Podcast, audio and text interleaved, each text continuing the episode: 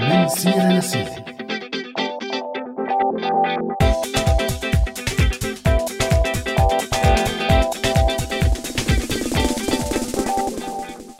أوقاتكم سعيدة مستمعي راديو سوريالي بحلقة جديدة من برنامجنا من سيرة لسيرة. ومني أنا كمان همام تحية لكل يلي عم يسمعونا ويتواصلوا معنا أو يعلقوا على صفحاتنا على مواقع التواصل الاجتماعي وليلي بيشاركوا حلقاتنا على صفحاتهم الخاصة كمان. بحلقة اليوم من برنامج من سيرة لسيرة رح تكون التيمة تبعها عن الآخر وكيف مننظر له ببلاد الغرب. الآخر ما بالضرورة المواطنين ببلدان اللجوء لا بل حتى الأشخاص يلي مثلنا مثلهم ويلي هن إما مهاجرين أو لاجئين من جنسيات تانية.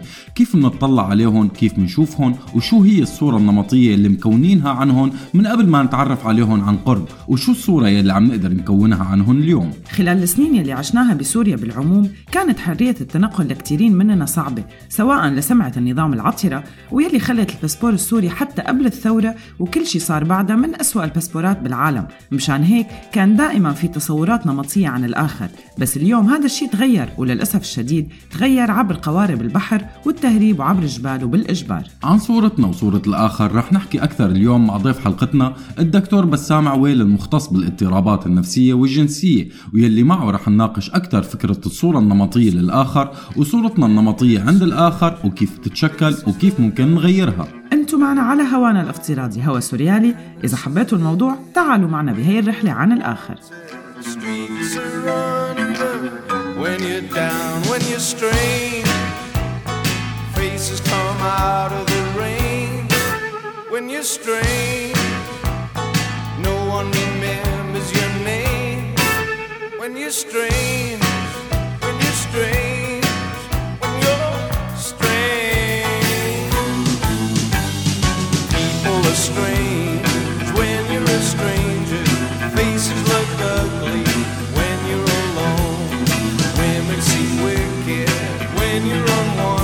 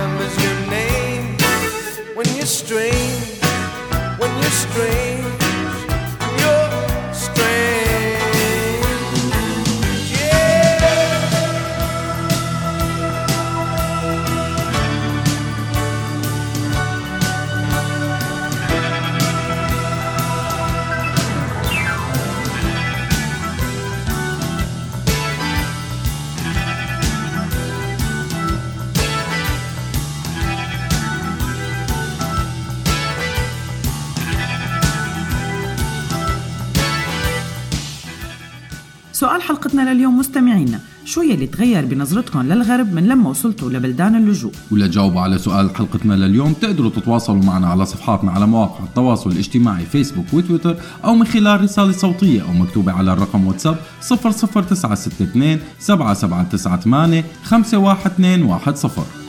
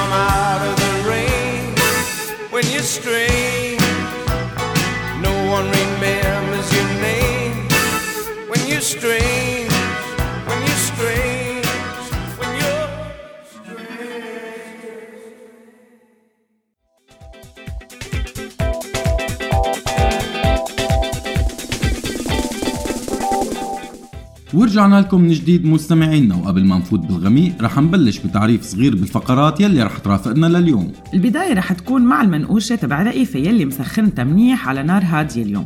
ورحلة بتعملها رئيفة على أحد الأحياء بوحدة من المدن الألمانية يلي فيه غالبية من الأجانب. بعد شوي بنشوف المغامرة يلي رح تخوضها رئيفة بعنوان باب الحارة الألماني. أما زميلنا بسام فرح يحكي لنا عن إحدى الجمعيات ببرلين يلي عم تعمل حوار بين الثقافات وتحاول تمد جسور بين الناس. كارولين بليرة ورا ليرة رح ترافقنا لتحكي عن كيف بتأثر التطبيقات ومواقع التواصل الاجتماعي. على الإنترنت على خياراتنا مو بس الشرائية لا بس حتى الجمالية والسياسية. وبالنسبة لفقرة شو قولك فرح نستضيف فيها الدكتور بسام عويل المختص بالإضطرابات النفسية والجنسية. يلي رح نطرح معه كتير من الأسئلة حول الصورة النمطية للآخر وصورتنا عنده وكيف ممكن نغير هاي الصورة. إذا كانت سلبية طبعا. طبعا. على كل حال هلأ صار دور مين يا حزرك يا همام؟ آها أكيد مع المنقوشة فخلونا نروح ونسمع مغامرات رئيفة بهي الفقرة.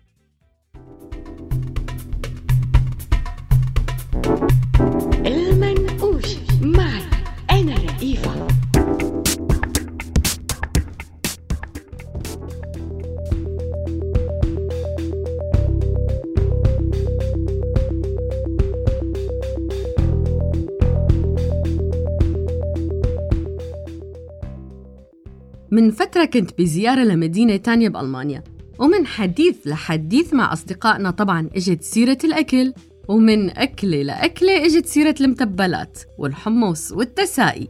فدقيت على صدري وقلت أنا لها عددنا شو في بالبيت ولقينا إنه ما بينقصنا شي غير الطحينة وبدون الطحينة كل هدول الأكلات ما بيتاكلوا. المهم كمان تشهمنت وقلت لهم أنا بروح بجيبها. بلا طول سيرة حملت درب طريق ال Google Maps ونزلت على منطقة غالبية سكانها من برات ألمانيا أو من أصول تركية شمال أفريقية أو شرق متوسطية إلى آخره إلى آخره من هي العجقة. أكيد بالإضافة لقوميات تانية. بعد فوتي بشوي وأنا عم بستدل على العنوان وإذ بفوت زلمة غريب على هذا الحي. زلمة ألماني ومكتر أبيض أشقر عيون زرق شي 185 سنتي. ما قصدي أبدا هون يعني إنه أقول إنه بقية سكان هذا الحي الألمان يلي من أصول تانية مالن ألمان بس مشان ما ينفهم حكي غلط. قصدي مشان وضح الصورة. المهم هذا الزلمة بيفوت على هالحي ماسك موبايل بإيده وعلى ما يبدو عم بيحاول يستدل على شي شغلة بهي المنطقة أو بغيرها ومضيع هالمسكين. وأنا مارقة بهدف شراء الطحينة بهذا الحي الجميل لمعرفتي من تواجدها عند أقاربنا الأتراك أو المغاربة يلي موجودين بهذا الحي. المهم بمرق من مشقيت مجموعة الشباب من سكان هي المنطقة. بسمع واحد منهم عم بيقول بالألماني تعليقا على دخول الغريب لهذا الحي العامة هاد شو جابوا لعنا؟ مجموعة الشباب كلها بتستفز بالنظرات والترقب. أنا يا أعزائنا المستمعين هون وقف عندي الزمن. وما بعرف من وين طلعت لي موسيقى باب الحارة. وصارت الحركة بطيئة وشفت فنجرة عيون كل من ممثلي باب الحارة. الشباب الصاعدين عم تتجسد قدامي بنص ألمانيا. المهم تتمة المشهد إنه هذا الزلمة الطويل الأشقر أبو عيون زرقاء جريئة؟ بيبلش بحك راسه وبيلتفت حواليه وكأنه مضيع خالته وجحشته سوا. تساؤلات شباب الحارة الكتيرة عن هوية هذا الداخل إلى باب الحارة تتزايد وهون بيتم النقاش بضرورة إنه حدا ينط يحذر العونطجية من دخول غريب للحارة. ولاحظوا هون أنا موسيقى باب الحارة لسه مستمرة براسي بخلفية المشهد.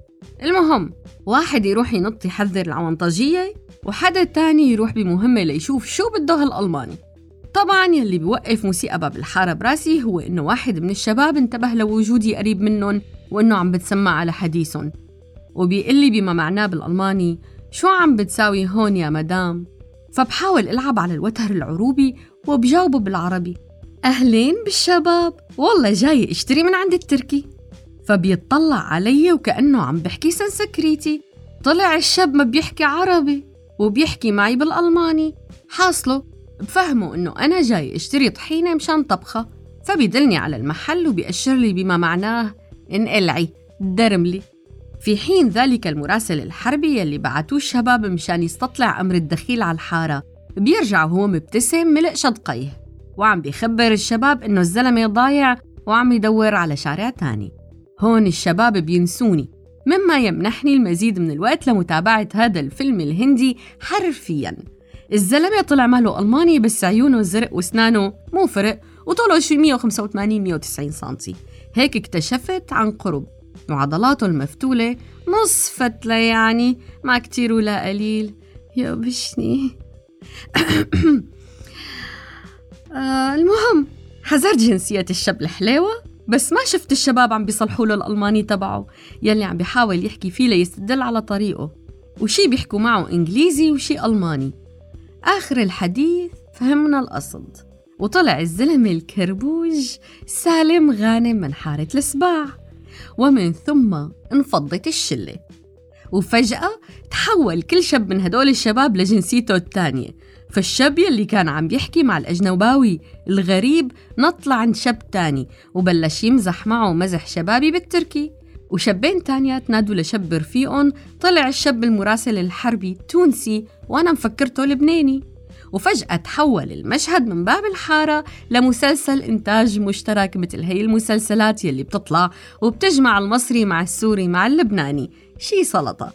بس هون المشهد أكتر أمم متحدة من مسلسلات ما بعد ثورات الربيع العربي وهون وقفت وسألت حالي أنا وين؟ مين أنا؟ لك شو هاد؟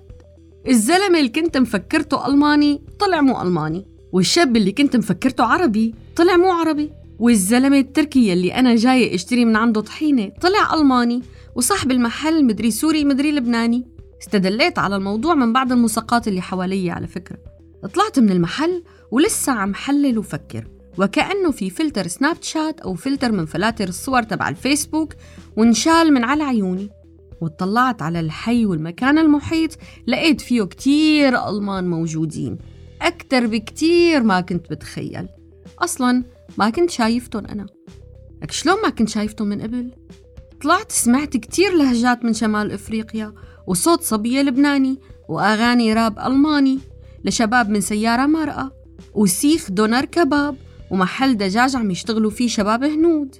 وسايح مدري هولندي مدري دنماركي مدري سويدي كان مضيع طريقه. رجع لي النظر وأملي الفلتر.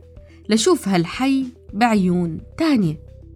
يمكن نحن منحط القطر لحالنا نحن منحط الفلاتر والصور النمطية عن كل آخر وعن كل حي وعن كتير من الناس.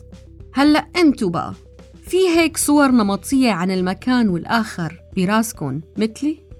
كنت معكن أنا رئيفة بالمنقوشة بعنوان باب الحارة الألماني. اتركوا لنا رأيكم بالتعليقات إذا حبيتوها. سلام. يا مال الشام الله يا مالي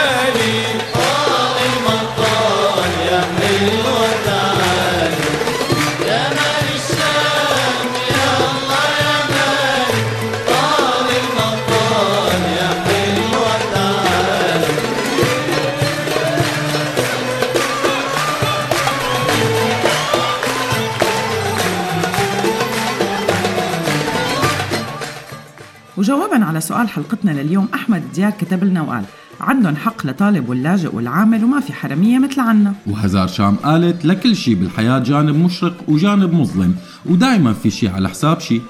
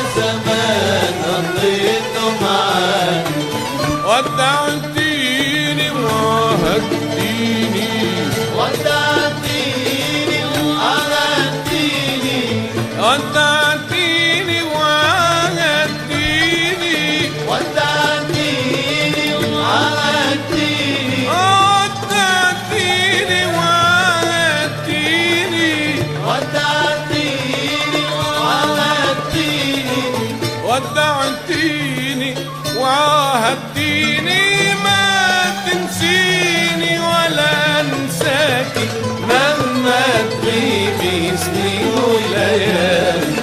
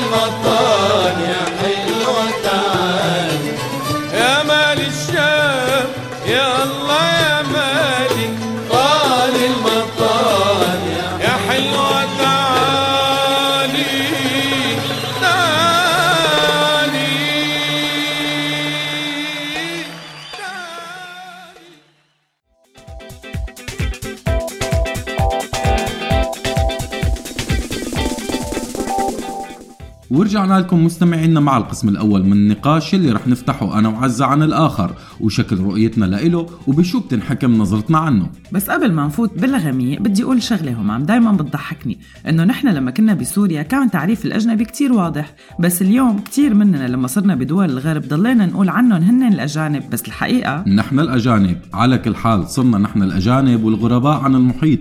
ونحن يلي صرنا ببلاد أغلبنا ما بيعرف يحكوا لغتها. ويلي كانوا مفكرين إنه الإنجليزي تبع سوريا بيمشي حاله بالدول الجديدة فطلعوا كتير غلطانين. لأنه هذا الإنجليزي اللي كنا بنحكيه هو للتواصل الأولي. وكل دولة وكل مدينة بهي الدول الناطقة باللغة الإنجليزية بتحمل مفرداتها الجديدة وبتحمل معاجمها الخاصة. الحقيقة الصورة النمطية عن الآخر والغرب ككل عم تلتغي يوم بعد يوم عند السوريين. من خلال النقاشات يلي عم يفتحوها مع سوريين تانيين بغير بلدان. فما عاد فينا نشوف الغرب مثل قبل ككتلة واحدة مسكرة كلها بتشبه بعضها مثل إعلانات شركة الألبسة الأوروبية مثلا يلي كنا نشوف إعلاناتها بالطرقات بسوريا. ولا عاد نقدر نشوف أوروبا بالشكل يلي تصورناها فيه بسبب المجتمع يلي كنا عايشين فيه. فصورة الغرب وأوروبا عموما النمطية تشكلت بسوريا خصوصا والعالم العربي عموما من خلال ثلاث قوى رئيسية وهي القوى كلها كانت معادية للغرب بشكل كامل وبدها ترسم صورة سلبية عنه ويلي هي النظام السوري اليساريين السوريين وأكيد أكيد رجال الدين. بالإضافة لهذا الشيء كان في الصورة الغربية التجارية اللي فيها كثير من التسويق للجنس بالدرجة الأولى والجمال والطبيعة وإلى آخره من هدول الشغلات بالدرجة الثانية واللي كان الهدف منها جذب السياح بالتأكيد واستقطاب التجارة. هي الصورة يلي تشكلت عبر سنين وسنين. انصدمنا فيها من أول ما دخلنا المطارات وهون الصدمة لانا إيجابية ولانا سلبية. ورح نبلش بالحكي عن تركيا. فالواصلون إلى تركيا وخاصة على الجنوب التركي صاروا يدوروا بالإسراج والفتيلة على أبطال المسلسلات التركية ليكتشفوا إنه هذا الشيء موجود بس بالمسلسلات أو في منه بالحقيقة. إيه همام على فكرة مثل بعض السائحات اللي كانوا يجوا على سوريا وهن حاطين ببالهم إن كل السوريين هن جمال سليمان وتيم حسن وباسل الخياط. فشو بيطلع لهم؟ بيستقبلهم بالمطار. شبيه زهير رمضان أو عصام عبجي وبأحسن الأحوال شبيه عابد فهد. أو يلي بيزور سوريا وهو ناطر يشوف باب الحارة فلا بيلاقي حارة ولا رجال الحارة. على كل حال الصورة النمطية اللي رسمناها عن الدول الأوروبية بتلامس كثير من جوانب الحياة من الصحة والشكل المستشفيات مرورا بالنظام الضريبي والتعليم.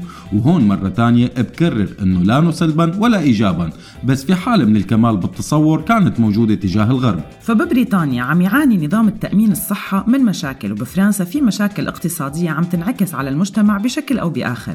ويلي هي كانت السبب بالقوانين يلي أصدرها ماكرون قبل فترة صغيرة ويلي سببت تحرك السترات الصفراء يلي على العموم يبدو أنه رح ترجع من جديد. وعلى هالسيرة عزة فمثلا الصورة الوردية للثورات بالغرب وخاصة بدول مثل ألمانيا وفرنسا كمان هي الصورة تكسرت. فطلعوا ما هم مسالمين أبدا والشرطة هون ما نهون حبابين وبيطلعوا عليك حقوقك مثل بالمسلسلات والأفلام الأمريكية. عن جد همام ومن جهة تانية. في الصور السياحية تبع المدن بتخلي أحيانا الناس ينصابوا بأمراض فكتير من السياح الشرق آسيويين وبالأخص اليابانيين أصيبوا بإعياء ودهشة لما نزلوا على باريس وشافوا برج إيفل. أفق التوقع العالي اللي بيعمله التسويق السياحي بيوصل لهي الدرجة. وإذا منروح على بلد أوروبي تاني واللي هو هولندا فبالصور بتبين هولندا مشمسة عموما وحقول التوليب فيها دائما ضواية من الشمس بس الحقيقة غير هيك تماما. وبنروح على موضوع تاني ويلي هو الناس ففي صورة نمطية عن الناس بالأمثال والحكايات يلي بنتناقلها عن هي الشعوب. تختلف تماما لما تعيش بين البشر يلي شكلت عنهم صورة نمطية مسبقا. فلسه لليوم في كتير من رفقاتنا يلي لسه مرتبطة علاقتهم مع الغرب مع الصورة النمطية يلي بتقدمها وسائل الإعلام ورجال الدين بيفكروا إنه العائلات يلي هاجرت أو تهجرت لأوروبا رح تخسر تربية أولادها على الأخلاق والمثل العليا ومفكرين إنه بأوروبا كله انحلال أخلاقي طبعا وفقا لوجهة نظرهم عن الانحلال الأخلاقي. يعني شايفين القصص بالحريات الجنسية والكحول بس بالحقيقة غير هيك القصة تماما. فمثلا بالسويد الكحول ما بينباع غير بمحلات محددة ومحتكرة من قبل الدولة ومستحيل حدا تحت ال 18 يقدر يشتري. أما حرية العبادات فمصونة وحرية تعليم العبادات كمان موجودة ومحمية من قبل كثير من الدول بالدساتير.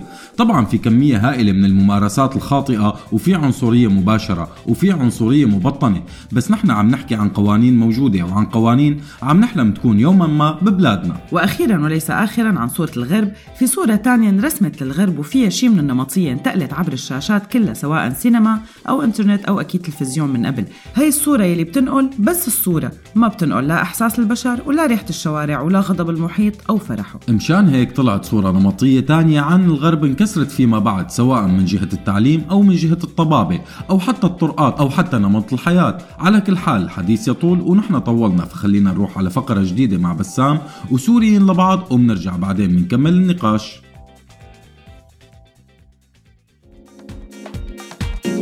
سوريين لبعض.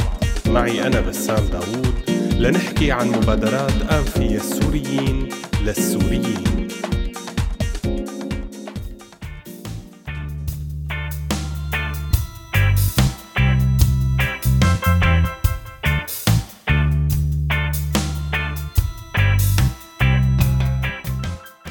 مرحبا. بعد مرور أكثر من 8 سنوات على الحرب بسوريا كثير من السوريين صاروا على يقين أنه أفضل وسيلة لإنهاء الحرب هي الحوار. مع العلم أنه الحوار ما ممكن يصير بدون تحقيق العدالة الانتقالية. ومن هذا المبدأ بيشوف القائمين على جمعية سيدة سوريا أنه أفضل وسيلة لاندماج اللاجئين أو القادمين الجدد هو الحوار.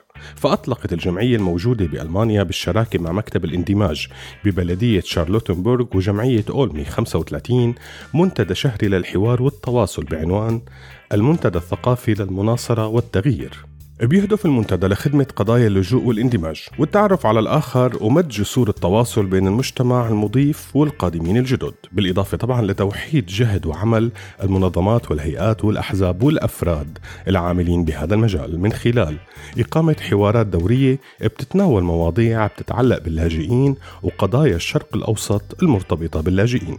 بيستهدف المنتدى بشكل أساسي النساء في المجتمع المضيف والقادمات الجدد ما بين عمر ال 15 لل 65 سنة. ورح يكون في 12 جلسة بالسنة يعني بمعدل جلسة كل شهر. وبتمتد الجلسة لمدة 3 ساعات طبعا بيتخللها كوفي بريك صغير.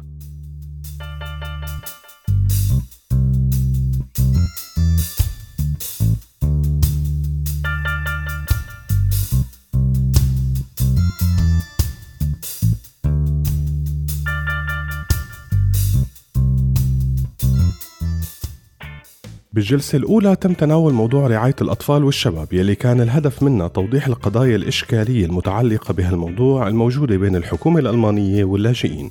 وضمت الجلسة مجموعة من السيدات وناشطات وممثلات عن منظمات مجتمع مدني عاملة بألمانيا. واستضاف فريق المنتدى السيدة كوليت كوري الحاصلة على ماجستير باللغات السامية من جامعة برلين الحرة ويلي بتشتغل بمشروع رعاية الأطفال والشباب التابع لليوجند أمت. وخلال الجلسة تم تداول العديد من الحالات يلي حصلت خلال السنوات الماضية بإطار تطبيق قوانين حماية الأطفال وكان الهدف منها توضيح اللبس بين ثقافات وعادات الأسر الوافدة إلى ألمانيا ورؤية وزارة الأطفال ورعاية الشباب. شارك بهي الجلسة مجموعة من الشباب يلي حكوا عن الفوائد والسلبيات الموجودة بنظام رعاية الأطفال والشباب من خلال تجاربهم الشخصية. واستنادا لكمية الحضور والمهتمين وعمق النقاش اللي عم يدور بالجلسات وبالإضافة للمعلومات ووجهات النظر اللي تم توضيحها اعتبر القائمين على هذا المنتدى أن الخطوة الأولى كانت مهمة ومشجعة. مشان هيك وبكثير من الحماس والثقة بيسعى القائمين على المنتدى لترسيخ انتشاره بالمجتمع الألماني من خلال تطويره وتحسين آلية عمله بالمستقبل. بحلقة اليوم عزة وهمام عم يطرحوا فكرة الآخر نظرتنا للآخر ونظرة الآخر لإلنا يمكن الأفضل ما نضل عم نطلع على الآخر كغريب ومختلف. يمكن كلياتنا لازم نشتغل على مد الجسور نحو الآخر نتعرف عليه ونعرفه علينا. كنت معكم أنا بسام داوود بهي الفقرة من سوريين لبعض. بشوفكم عن قريب. سلام.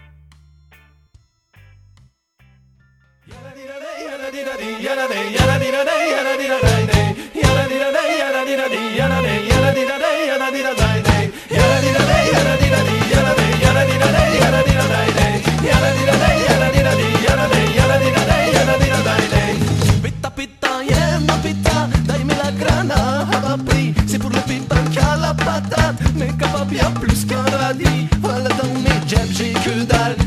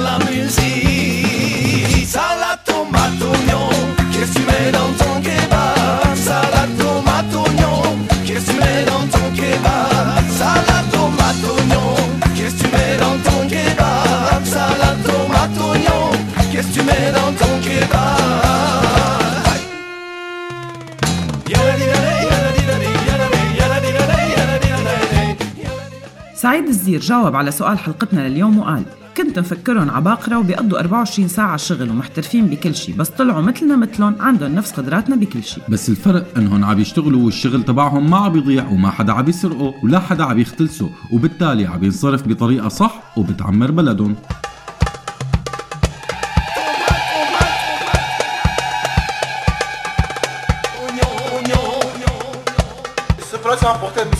Pourquoi raconter des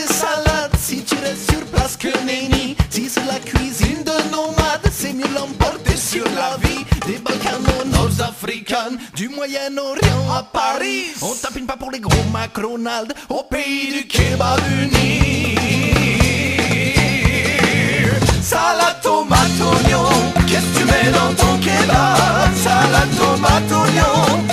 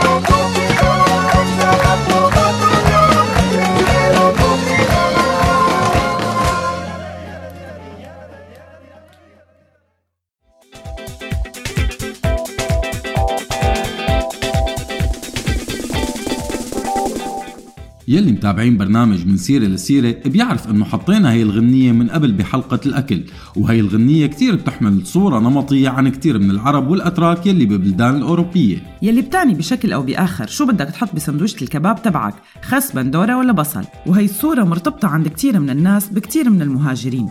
ويلي مرتبطة بكتير من ثقافات المطاعم والوجبات السريعة يلي بيشتغلوا فيها كتير من الأجانب بهي الدول أو الحاصلين على جنسيات بس ضلوا داخل مجتمعاتهم يلي تأسست بسبب سياسات الدول الغربية بالخارج وسياسات هي الدول نفسها تجاه المهاجرين سواء يلي حاربوا بصف هي الدول أو يلي أعادوا إعمار هي الدول. بتجي هاي الحلقة بلحظة مفصلية بتاريخ فرنسا بالاعتراف بكتير من الأشياء والأخطاء يلي عملتها من قبل بالإضافة للإعتراف بفضل كتير من الأجانب بالحرب يلي خاضتها ضد النازية أو ببناء فرنسا. أنا بشوف إنه هاي الخطوات صغيرة ولازم لسه ينعمل كتير تجاه الظلم يلي صار للأجانب خلال تاريخ فرنسا المعاصر أو حتى القريب. هلأ معك حق بس برأيي كانت آخر خطوة لا بأس فيها عملتها فرنسا باتجاه المحاربين من أصول إفريقية ويلي شاركوا بإنزال الجنوب الفرنسي ودورهم الكبير بتحرير فرنسا. مو بس تحريرها همان في قول فرنسي مشهور بيقول المحاربين هدول مو بس حرروا فرنسا هدول المحاربين خلوها تنتصر. وبالرجعة للموضوع الأصلي للحلقة الصورة النمطية اللي كونوها كثير من الغربيين تجاه الآخر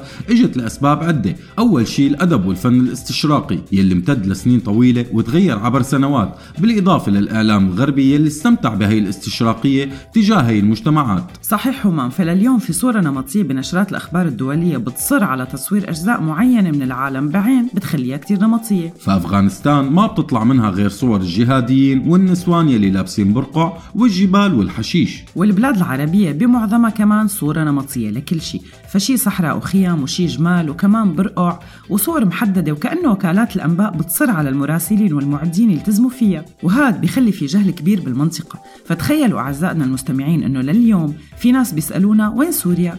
يعني بعد كل شي صار بعد كل شي مر فيه البلد في ناس ما بتعرف وين سوريا على الخريطة. وطبعا الإحساس السوري يلي انبنى عبر سنين بمدارس البعث أنه لكل إنسان له بلدان. بلده الأصلي وسوريا بخلينا نندهش إنه في ناس مو بس ما بتعرف شو عم بيصير بسوريا حاليا. في ناس ما بتعرف وين هي هي سوريا. بعد ما يقارب عن عشر سنين من الحرب. الصورة النمطية بالإعلام الغربي شاركت بشكل كبير برسم صورة نمطية عن سوريا وخلت كتير من الناس ما تعرف معلومات كتير مهمة عن هي البلد. فمثلا لما نقول للأوروبيين أنه بولس الرسول يلي نشر المسيحية بأوروبا طلع من سوريا بيندهشوا. ولما يعرفوا أنه اسم أوروبا أصلا إجا من سوريا بينفلجوا. هلأ حاجة تحملي دليل سياحة للأوروبيين وخلينا نرجع للموضوع. فمن جهة تانية سياسات الإسكان الغربية للمهاجرين واللاجئين عززت هي الصورة. فالضواحي بأغلب العواصم الأوروبية هي اللي احتضنت القسم الأكبر من المهاجرين واللاجئين والهاربين من الحروب. هي الضواحي اللي أنشئت داخل العاصمة الملونة بكتير من الأعراق. منها بتطلع كل الصور على الإعلام كمان. يعني لما الواحد اليوم يشوف باريس أو برلين أو أمستردام ويشوف كمية الغربتلية بين قوسين يلي فيها بفكر إنه فعلا في عملية إحلال واحتلال عم تصير لأوروبا. وعملية الإحلال هي النظرية الأكثر انتشارا بين أوساط اليمين المتطرف واللي بتقول إنه في مؤامرة كونية لإحلال شعوب العالم الثالث محل الشعوب الأوروبية البيضاء ذات العيون الزرقاء الملونة. طبعا بس كل الأرقام والدلائل بكل هاي الدول بتأكد ما يلي. إنه كل هدول المهاجرين واللاجئين لسه نسب أعدادهم بالمقارنة مع السكان الأصليين. إذا صحت التسمية هي لسه أرقام قليلة جدا جدا. تاني شيء في مناطق كاملة ما بيتم تسليط الضوء عليها ما بتحوي أي حدا من المهاجرين أو اللاجئين. وثالث شيء كثير من الأشخاص من الجيل الثالث والثاني بهي الدول الأوروبية بيندمج وبصير أوروبي أكثر من الأوروبيين. كمان حاجة تعدادات مشان ما تقلب الحلقة درس قومية. طيب نحن كمان هالمرة طول علينا عمر بالمعلومات ونحن استفدنا كتير. بس يلي بدي أقوله إنه في كتير أسباب لتشكيل الصورة النمطية عننا وعن الآخر بعيوننا. بوافقك تماما ودائما مثل ما قال بسام يمكن لازم نحن نمد الجسور مع الآخر لكسر هي الصورة النمطية وفتح حوار مع الآخر ونساهم مو بس بكسر الصورة النمطية لنا خارج بلداننا بل حتى نساهم بكسر الصورة النمطية للبلاد يلي نحن فيها تجاه أهلنا بسوريا. أما هلأ فصار وقت كارولين لتحكي لنا عن شيء اسمه المواطن الإنترنتي. شو هاد يا ترى؟ لتعرفوا أكثر اسمعوا هاي الحلقة من ليرة ورا ليرة.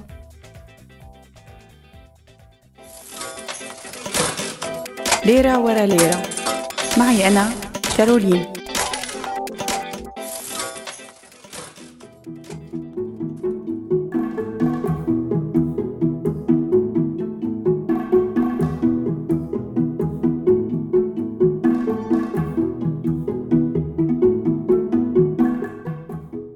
مرحبا معي أنا كارولين. هاتوا ليرة.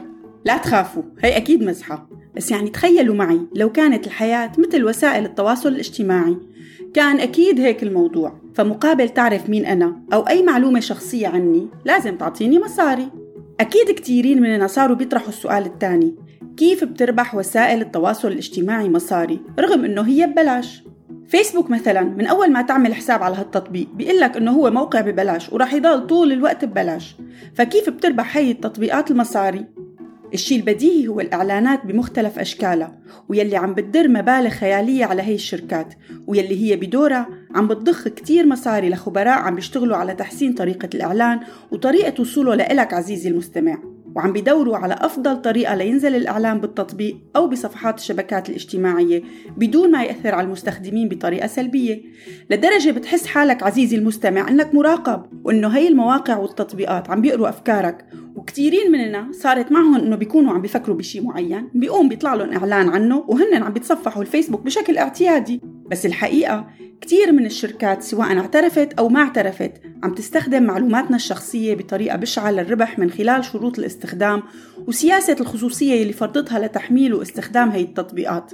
يعني حتى بعد الفضيحة الكبيرة تبع الفيسبوك تسابقت كل المواقع على إنه تفهمك إنه هي عم تستخدم الكوكيز. ويلي عم بيصير مع المواطن الإنترنتي بكل بساطة إنه عم يكبس موافق ويكمل. وهي المواقع كلها بشكل أو بآخر عم تستفيد من معلوماتك. يعني عمليا ما تغير شيء. بالرجعة للموضوع هلأ في ناس بتقول إنه إيش شو يعني شو خسران أنا من معلوماتي الشخصية؟ بجوز بالفعل ما يكون المواطن الإلكتروني أو الإنترنتي خسران كتير من مشاركته معلوماته بس المشكلة إنه كيف رح تستخدم هي المعلومات على التأثير بالبشر بالمستقبل وكيف رح تقدر هي الشركات الكبيرة تتحكم بالرأي العام العالمي من خلال كمية ال data اللي عم تجمعها هي الشركات؟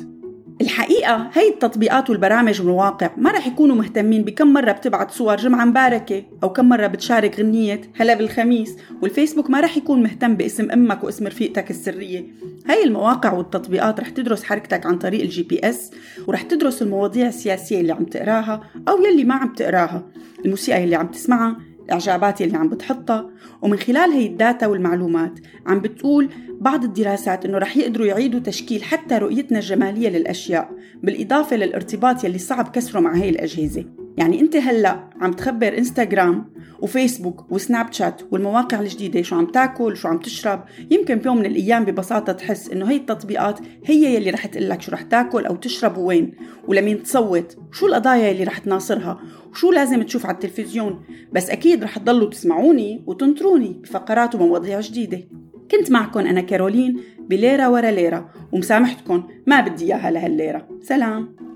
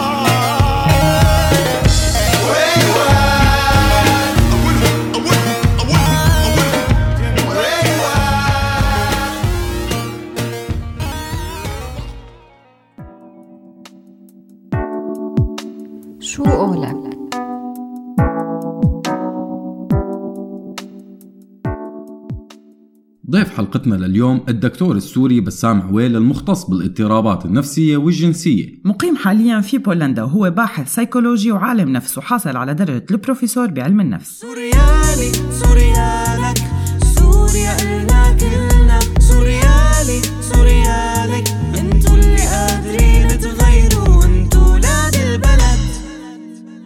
أهلا وسهلا فيك الدكتور السوري بسام عويل المختص بالاضطرابات النفسية والجنسية ضيف عزيز ببرنامج من سيرة لسيرة على هو راديو سوريالي. أهلا وسهلا فيك دكتور.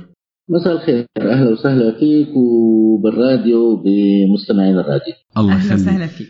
بداية دكتور ساهمت الأحزاب اليسارية القديمة ورجالات الدين بالعالم العربي برسم صورة كريهة عن الغرب. هل برأيك هي الصورة عم تتغير مع كثافة اللاجئين مو بس السوريين أكيد؟ هلا آه، إذا عم نحكي بدنا نحكي عن الصورة النمطية أكيد ناس كثير ساهموا بتشكيلها ولكن تشكيلها كمان اجى عبر مساق تاريخي معين. خلينا نوضح بعض الأمور مشان آه، نكون كثير آه، دقيقين يعني بالتعابير. لما بنقول صورة نمطية شو بنقصد فيها؟ بنقصد فيها بالدرجة الأولى برأيي طبعا إنه هي مجموعة أحكام قيمية مغلقة جاهزة اتجاه مجموعة من الناس تنتمي إلى بقعة جغرافية معينة أو جماعة مذهبية أو قومية أو دينية إلى آخره. طبعا هاي الأحكام مبنية على أفكار مسبقة ممكن تكون صحيحة ممكن تكون مختلقة موظفة يعني تجاه المجموعة هاي. يعني باختصار شديد هو اختزال لمجموعة ناس بمجموعة صفات وتعميم هذه الصفات عليهم دون الأخذ خصوصيتهم وفرديتهم وطرق تفكيرهم وإلى آخره. هلا بالنسبة للغرب نحن شو وصلنا عن الغرب ومين وصلنا هاي الصورة النمطية عن الغرب؟ وصلنا إياها آه، مثل ما تفضلت أنت إنه آه، علماء آه، مشايخ رحالي إلى آخره إلى آخره قالوا لنا إنه بفرنسا هن هيك بإنجلترا هن هيك بأوروبا هن هيك إلى آخره بنفس الوقت وصل للغرب كمان صورة نمطية عن الشرقي عن العربي عن المسلم وبالتالي آه، هالصورة هاي آه، كانت الأساس طبعا بال- بال- بال- بالتعامل مع الناس فيها. هلأ وصول السوريين أو وصول المهاجرين عموما دول مختلفة يعني شرقية غربية أفريقية إلى آخره إلى آخره. هلأ بالنسبة للأوروبي في أنا والآخر. أنا الأوروبي والآخر هلا حتى آه لما لما بنحكي بنشوف إنه الأوروبيين بين بعضهم بقول أنا الأوروبي ال- ال- الأوروبي الغربي بيقصد الأوروبي الغربي. لما بصير الحديث بين الأوروبيين بقول أنا الأوروبي الغربي وهذا الأوروبي الشرقي. آه لما بصير في حديث بين آه الشرقيين نفسهم بنقول نحن جماعة الشرق الأوسط ما دخلنا بشرق آسيا. جماعة شمال أفريقيا بيقولوا نحن شمال أفريقيا ما دخلنا بجنوب أفريقيا. وهو إلى آخره. بمعنى إنه هاي الصورة هي عبارة عن تبسيط. هذا التبسيط بيفيد كثير بالتفكير هلا من الناحية السيكولوجية. آه، نحن ما قادرين إنه نتعامل مع كل الأمور بكل تفاصيلها بنفس الوقت. لذلك بناخذ هالاختصارات. هاي والاختصارات بتساعدنا على إنه آه، نفهم بعض الأمور ونطلق الأحكام. وبنفس الوقت طبعا هاي الأحكام عادة ما بتكون آه، يعني مجيرة. بمعنى إنه أنا واحد بيسألني إنه شو رأيك بالأفارقة؟ أو شو رأيك بالعبيد؟ هلا شوف آه، لما بسمع أنا الس- السؤال شو رأيك بالعبيد آه، بنط مباشر- مباشرة الصورة النمطيه للعبد اللي هو بطبيعة الحال تم تسويقه على إنه أسود أو إنه أسمر البشره يعني. ولكن لما بيسألوني إنه شو رأيك بالأفريقي ممكن أنا أفكر مثلا بنيلسون مانديلا. وقتها بالرغم من إنه نيلسون مانديلا هو أسمر أسود ولكن أنا ما بحط صفة سماته آه، ال- ال- الأفريقية بالدرجة الأولى ولكن أنا بفكر فيهم من مناضل حقوق الإنسان وإلى آخره وإلى آخره. الأدب والفن الغربي يا دكتور وأكيد الإعلام الغربي فيما بعد ساهموا برسم صورة نمطية عن كتير من شعوب العالم وبما فيها طبعا العالم العربي. هل برأيك اليوم حركة الهجرة لأوروبا حتساهم بتغيير هاي الصورة؟ والله أنا برأيي حركة الهجرة لاوروبا بدها تعزز هذه الصورة النمطية، طبعا الصورة النمطية؟ ال- عن- عند الأوروبيين عن أهل المشرق وعن دول أفريقيا ودول شرق آسيا وأمريكا وإلى آخره يعني عن دول العالم. طبعا أتت بالدرجة الأولى عبر الرحالة. آه، بالنسبة لشرقنا إجت عبر ما يسمى المستشرقين. المستشرقين اجوا آه، مثلا قسم منه على سوريا قسم على لبنان قسم على العراق قسم على جنوب أفريقيا قسم على شرق آسيا إلى آخره. أخذ مجموعة انطباعات وراح سوق الانطباعات هاي وقال إنه السوريين هن هيك. آه، قال الأفارقة هن هيك. قال فلان هو هيك هو هيك. طبعا كان من الصعب كثير بالنسبة للأوروبي العادي إنه يتعارض مع الأمور أو يعارض الموضوع هاي لأنه ما بيعرف. وبالدرجة الثانية إنه هذا الرحالة له مكانه اجتماعيه معينه وبنفس الوقت خاصة إذا في وراء إعلام معين فما كان فيها التواصل هلا وجود آه، الهجرات حاليا نعتبرها شرعية لا شرعية إلى آخره آه، حطت الاوروبي قدام مفارقة إنه هو بده يثبت إنه هاي الصورة النمطية صحيحة ولا ما صحيحة. هلا مشان يثبتها إنها ما صحيحة من المفروض أنه يتقرب من كثير من هذا المهاجر. آه ولكن آه مشان يتقرب من المهاجر كمان المهاجر لازم يتقرب منه. وهذا الشيء اللي ما عم يصير. بالتالي حتى وجود هالهجرات وجود المغتربين وجود المهاجرين اللاجئين إلى آخره الهاربين الفارين يعني في هون مجموعة تسميات كثير بأوروبا. ما عم تسمح للأوروبي بالرغم من إنه يمكن عايشين بنفس البنايه أو عايشين بنفس الشارع بنفس الحي بنفس المدينة ما عم تسمح لهذا الأوروبي إنه يتعرف عليه. لأنه كمان عند هذا المهاجر في صورة نمطية عن جاره الأوروبي اللي هو ممكن يكون حاملها معه من صغره يعني من خياله الاجتماعي أو من ثقافته إنه هذا الأوروبي منحل اخلاقيا منحل ثقافيا آه، ممكن يكون سكرجي ممكن يكون آه، يعني بصفات معينة فبالتالي أنا ما بدي أتعاطى معه. طيب أنت ما بدك تتعاطى معه كيف بنفس الوقت نحن بنطلب أو بننتظر إنه هو يغير من النظرة تبعيته؟ هون صار في عندنا هالاشكاليه وهي الإشكالية عمليا نحن عايشين بأوروبا بالرغم من وجود مثل ما تفضلتوا أعداد كثير كبيرة وصلت بالفترة الأخيرة. واللي بزيد أنا برأيي الأمر سوء هو إنه هالأعداد هاي إجت بدون خيار للشخص الأوروبي. بمعنى الأوروبيين عمليا ما كان عندهم خيار إنهم يستقبلوا ولا ما يستقبلوا هي الحكومات هي اللي قررت إنه نستقبل مثل ما صار بألمانيا مثلا وما صار بفرنسا ببعض الدول إنه نستقبل نحن لاجئين نستقبل مغتربين إلى آخره. ولكن في دول ثانية مثل أوروبا الشرقية وتحديدا بولندا المجر تشيك إلى اخره سلوفاكيا من الأساس قال لا لا لا لا, لا ما بدنا ندخلهم لأنه هدول أكيد رح يغيروا فينا. ومثل ما قال رئيس وزراء المجر يعني قال كلمة أثناء حملته الانتخابية من كذا سنة قال ما بدنا نصير نحن الهنود الحمر ببلادنا. يعني تصوروا إنه كيف أرعب المجريين إنه نحن إذا بنستقبل المغتربين وخاصة العرب والمسلمين بالدرجة الأولى لأنه في اختصار إنه كل عربي هو مسلم فهدول رح يجي يطبقوا عنا أنظمتهم وشرائعهم وإلى آخره ويصير فينا نحن مثل ما صار بالهنود الحمر بأمريكا. فبالتالي نحن قدام معضلة معضلة حقيقية هاي المعضلة الحقيقية عم تصعب قضية كسر الصور النمطية هاي. آه إذا ما حكينا ما بدي أطيل المونولوج تبعي ولكن آه إذا إذا أخذنا كمان بعين الاعتبار إنه هالمجموعات لما عم تطلع على الشارع إن كان بتظاهرات وإن كان عبر أسواقها أو عبر مجتمعاتها الخاصة فيها يعني هي عمليا عم تكون منغلقة على نفسها يعني. منغلقة يعني بفرنسا مثلا بباريس تدخلي أحياء يعني عمليا يعني حتى الفرنسي بيشعر بحاله غريب في تدخلي بألمانيا على أحياء الألماني بحس حاله غريب في بهولندا بالدنمارك إلى آخره إلى آخره. طيب آه، دكتور كثير من الدول الأوروبية بلشت هلأ تحاول ضمن سياسات الإدماج تغير الصورة النمطية للشعوب المهاجرة. هل برأيك لازم تسريع هي الحركات سواء من جهة إعمار المدن أو السياسات التعليمية أم أنه لازم تضل خطوات صغيرة خوفا من ردود أفعال ممكن تنتج عن هذا الشيء؟ والله يا عزيزي أنا برأيي أنه الدول والحكومات الأوروبية هي مضطرة أن تساوي هالشيء هذا. بمعنى إنه ما عنده خيار ثاني الناس صاروا عندها صاروا عايشين عندها وبنفس الوقت صار في عندهم آه، صفات آه، آه، رسمية بمعنى إنه مقيم أو حتى مواطن أو أو إلى آخره. فبالتالي إنه ما عاد عندها خيار إلا إنه تحاول تردم الهوية ما بين المجموعات الثقافية الموجودة عندها أنا برأيي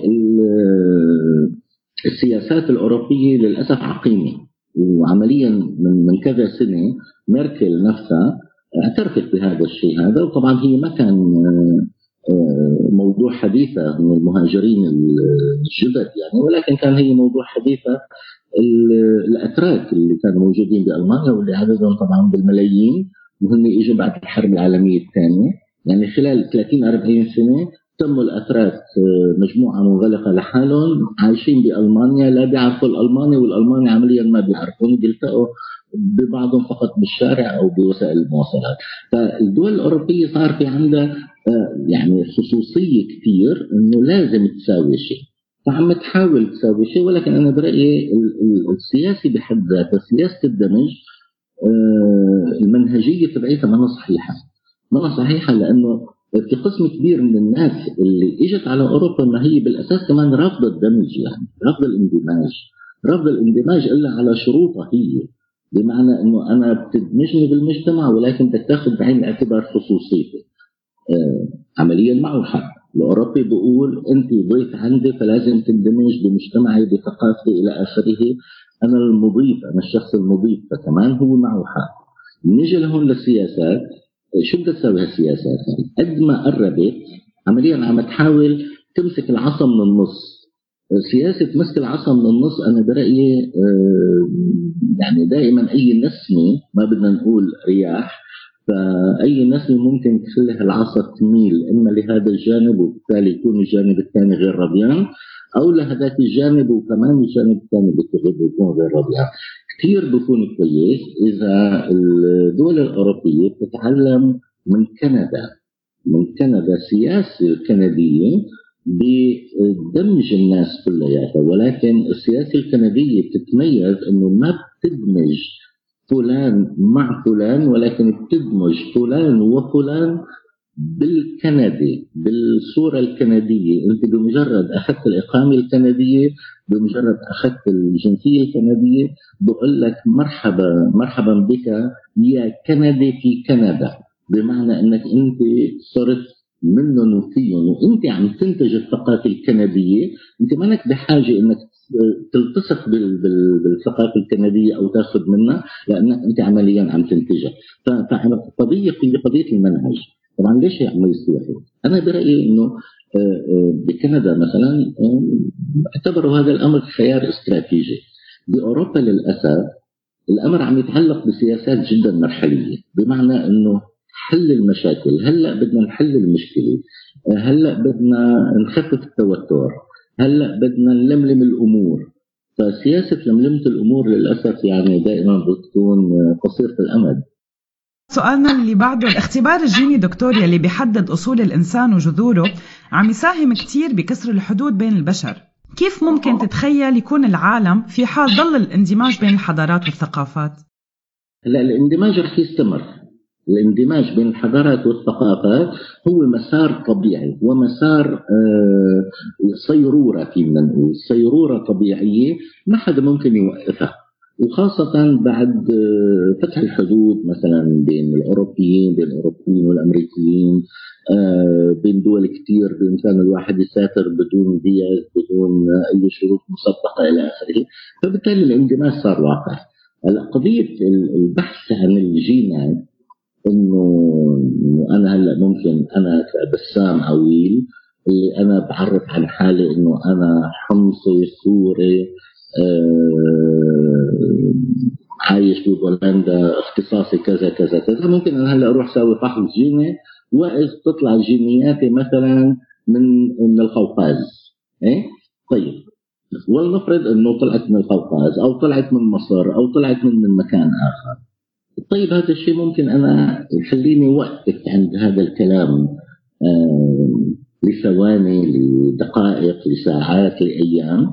ولكن آه، بطبيعة الحال ما بعتبر إنه ما بتصور إنه بسام عويل آه، نتيجة الاختبار الجيني هذا راح يروح يبحث عن أصوله القوقازية أو أصوله المصرية إيه؟ اللي هي عبر مثلا 50 أو 100 أو 200 جيل ويقول لا أنا بطلت صير حمصي بطلت صير سوري أنا صرت قوقازي مثلا يعني بتصور إنه إنه الجينات بطبيعتها هي يعني مندمجة. حتى هاي الاختبارات أنا بحط مجموعة تساؤلات تحتها يعني آه، إنه إنه أنا شو عرفني؟ إنه هذا العرق هو هذا العرق يعني. ما هي الأعراق كلياتها بطبيعة الحال كانت آه، يعني آه، متدامجه مع بعض البعض يعني. فأنا بقول قوقازي يعني مثلا أو بقول مصري. ما بمصر كمان عاشت فيها شعوب كثير وتبدلت حضارات كثير بأوروبا إجت شعوب كثير وتبدلت كثير يعني خلينا ناخذ سوريا خلينا ناخذ سوريا تحديدا يعني مين هو السوري؟ السوري اللي اللي اللي عمليا آه، معظم شعوب المنطقة شرقا وغربا وجنوبا وشمالا مرت عبر سوريا وتركت إلى جينات بسوريا. فمين آه، هو السوري؟ السوري اللي ممكن يكون أصله تركي أو أصله آه، عراقي أو أصله آه، أوروبي أو أصله آسيوي أو, أو إلى آخره خاصة إذا نتذكر كيف كانت فترة الحج يعني لما كانت قوافل الحج تمر عبر سوريا فكثير كان يصير تزاوجات وكيصير كثير اختلاطات ناس بطريقة تبقى قاعدة بالشام ناس بالرجعة كمان تم قاعدة بالشام آه، أثناء الحج يتزاوجوا بين بعضهم ويقعدوا بالشام وإلى آخره. وبالتالي هذا الكلام عم نحكي نحن عبر مثلا 300 400 سنة أو 500 سنة. هلأ عبر 500 سنة آه، إذا بدنا نرجع للأصل الجيني فأنا بقول إنه هذا أصل داغستاني طيب ما الداغستاني بالأصل هو قوقازي والقوقازي بالأصل هو آه يعني آسيوي والآسيوي بالأساس يعني مين هو عرفت؟ فنحن هون قدام متتالية. هالمتتالية هاي الهندسية يعني الجينية الهندسية ما عم تترك عمليا آه بعد معين. بقول أنت على الأغلب أصلك كذا. يعني لاحظة بنقول على الأغلب أصلك كذا. طيب أنا أصلي كذا ولكن هذا الأصل هو منين إجا؟ ما بنعرف. يعني لحد الآن آه، في قناعات كثير بوجود مثلا القارة الأطلسية اللي هي آه، تحت المحيط الأطلسي. ها اللي كتب عنها أفلاطون وأرسطو وإلى آخره. كان يقول إنه كان فيها حضارة بمعنى إنه هي كانت كانت توصل أوروبا وأمريكا بنفس الوقت. فإذا هاي القارة لسبب أو لآخر غرقت صارت تحت المي صارت فيضانات سيول إلى آخره. فعمليا صارت نوع من الفصل بين الشعوب ولكن إذا بندرس بعض العادات والتقاليد الموجودة مثلا بغرب أوروبا وبشرق أمريكا بنشوفها كثير قريبة إذا بنشوف مثلا الأهرامات الموجودة بالمكسيك والأهرامات الموجودة بمصر بنشوفها كثير قريبة علما أنه من المفروض أنه ما كان فيها التواصل هذا بيناتهم فمنين اجى هذا التواصل؟ هل هو تواصل فكري هل هو تواصل آه، فيزيائي ولكن انفقد هذا التواصل ما بنعرف طيب دكتور رغم كل هذا الشيء والحكي اللي حكيته إلا أنه في حدود وجدران ببعض الدول عم ترتفع آه، برأيك كيف بينعكس هذا الشيء على بنية المجتمعات بالمستقبل؟ المجتمعات الحديثة برأيي هي عابرة للجدران وعابرة للحدود وعابرة للثقافات سمة العبور اللي بتتميز فيها المجتمعات الحديثة اللي الإعلام ووسائل الإعلام ووسائل التواصل الاجتماعي آه، تلعب فيها دور كتير كبير. فهي بطبيعة الحال آه، قادرة أنها تتجاوز هاي الحدود كلياتها. آه، أهم معضلة قدامنا أو أهم استحقاق إذا فينا نقول هو استحقاق الخروج من الإطار النمطي الضيق اللي نحن عمليا عم نوقع حالنا فيه. لا قبل ما نحكي ما بين الأوروبي والأوروبي أو الأوروبي والعربي أو العربي والأمريكي وهو إلى آخره. خلينا نشوف نحن مثلا كسوريين بمحيطنا الضيق. الحماصنه شوف بنقول الحماصنه آه، كل أهل سوريا بيقولوا الحماصنه ناس طيبين منيح؟ هلا مش نقول الشوام آه شامي هذا حلبي هذا شاوي هذا ديري هذا كذا هذا كذا. فنحن يعني ضمن ضمن إطار كثير ضيق عمليا كمان بن- بنصنف بعضنا. نجي هلا آه، على المستوى مثلا الديني اللي نحن كمان بنتبناه نحن صار في عندنا مجال كسرنا آه، الحواجز. ومع ذلك بتلاقينا نحن بعدنا عم نتمسك فيها. بنقول فلان مسيحي. آه هذا المسيحي هذا من جماعة ضربه على خدك الأيمن فدر له الأيسر اذا هو مسالم. آه، نجي على المسلم إيه هذا المسلم خيو إرهابي ما هو في عنده بديانته. آه، مجموعة نصوص بتقول له روح حارب وشيل السيف واعمل كذا. آه، اليهودي اليهودي إذا بنرجع مثلا نحن أخذنا الفكرة تبعيتنا. طبعا قبل ما نقول بالاحتلال آه، آه، الصهيوني لإسرائيل وإلى آخره نحن إجتنا صورة اليهودي إنه هذا آه، تبع بده ياخذ ارطال اللحم الثلاثه أو هذا المكار أو هذا التاجر أو من تاجر بندقية يعني بيقولوا آه، بنيجي مثلا الفلاح، الفلاح وين ما كان؟ حتى ب- باوروبا دراويش آه، ابن المدينة خبيث. آه، الأوروبيين منحلين اخلاقيا يعني الشرقيين نحن عاطفيين. طيب الرجال كذابين النساء مضطهدات؟ يعني عايشين مع بعضنا نحن عايشين مع بعضنا. مسلمين ومسيحيين ويهود وفلاحين وأبناء مدن وأوروبيين وشرقيين ورجال ونساء وإلى آخره. وبنفس الوقت نحن اللي حاملين آه، بدواخلنا هالصور هاي وكأنه هي عم ترضينا. يعني لو ما عم ترضينا لو ما عم تأدي وظيفة معينة فما بتخلينا نحن نتمسك فيها. فهون السؤال الأساسي قبل ما نحكي عن المجتمعات يعني بمعنى هالتجمعات البشرية الكبيرة لأنه المجتمعات هي مجموعة أفراد. فهالافراد هاي كل فرد من أفراد هالمجتمعات التقليدية أو الحديثة طالما هو متمسك بالصور النمطية عن نفسه وعن الآخر فبشكل دائم آه، نحن اللي عم نحط الحواجز والحيطان والموانع والسواتر والحدود وإلى آخره.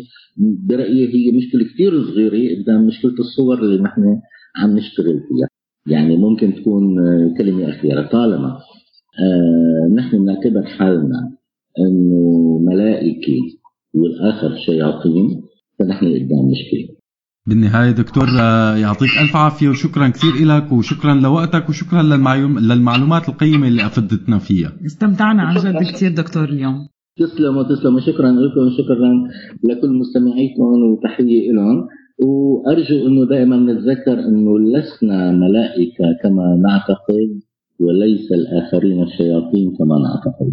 فخلونا يعني خلونا هيك كلياتنا مثل ما بيقولوا آه ناس طيبين وحبوبين وفينا بكل واحد مننا فيه جزء الملائكة في جزء, جزء الشيطاني وهذا الشيء لا بيقلل من قيمتنا ولا بيزيد من قيمتنا. أكيد. مية بالمية. بالنهاية دكتور شكرا كثير لك ويعطيك ألف عافية. مرحبا بكم وإلى اللقاء. مع السلامة. Maybe I'm foolish, maybe I'm blind, thinking I can see through this and see what's behind. Got no way to prove it, so maybe I'm lying. But I'm only human after all. I'm only human after all. Don't put your blame on me. Don't put your blame on me. Take a look in the mirror, and what do you see? See it clearer, or are you deceived in what you believe? Cause I'm only human after all, and you're only human after all. Don't put the blame on me. Don't put your blame on me. Some people got the real problems. Some people out of love. Some people think Lord heavens above, I'm only human after all. I'm only human after all. Don't put the blame on me. Don't put the blame on me. Don't ask my opinion, don't ask me to lie. And beg for forgiveness for making you cry. For making you cry. Cause I'm only human after all. I'm only human after all. Don't put your blame on me. Don't put the blame on me. Oh, some people got the real problem. Some people out of love. Some people think I can solve them.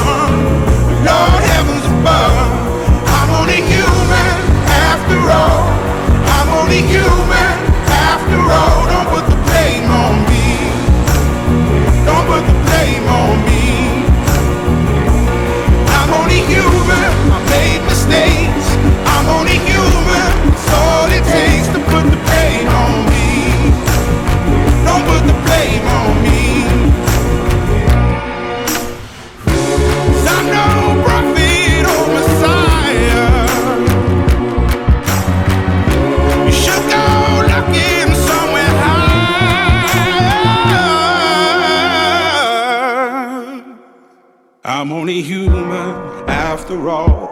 I'm only human after all. Don't put the blame on me. Don't put the blame on me. I'm only human. I do what I can. I'm just a man. I do what I can. Don't put the blame on me. Don't put your blame on me. من سيرة لسيرة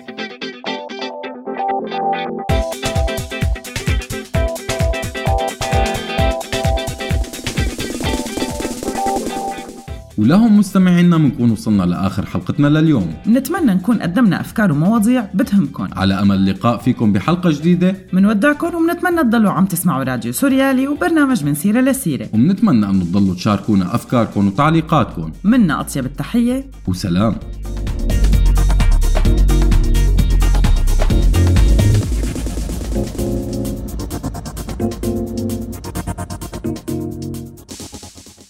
هذا البرنامج من إنتاج راديو سوريالي 2019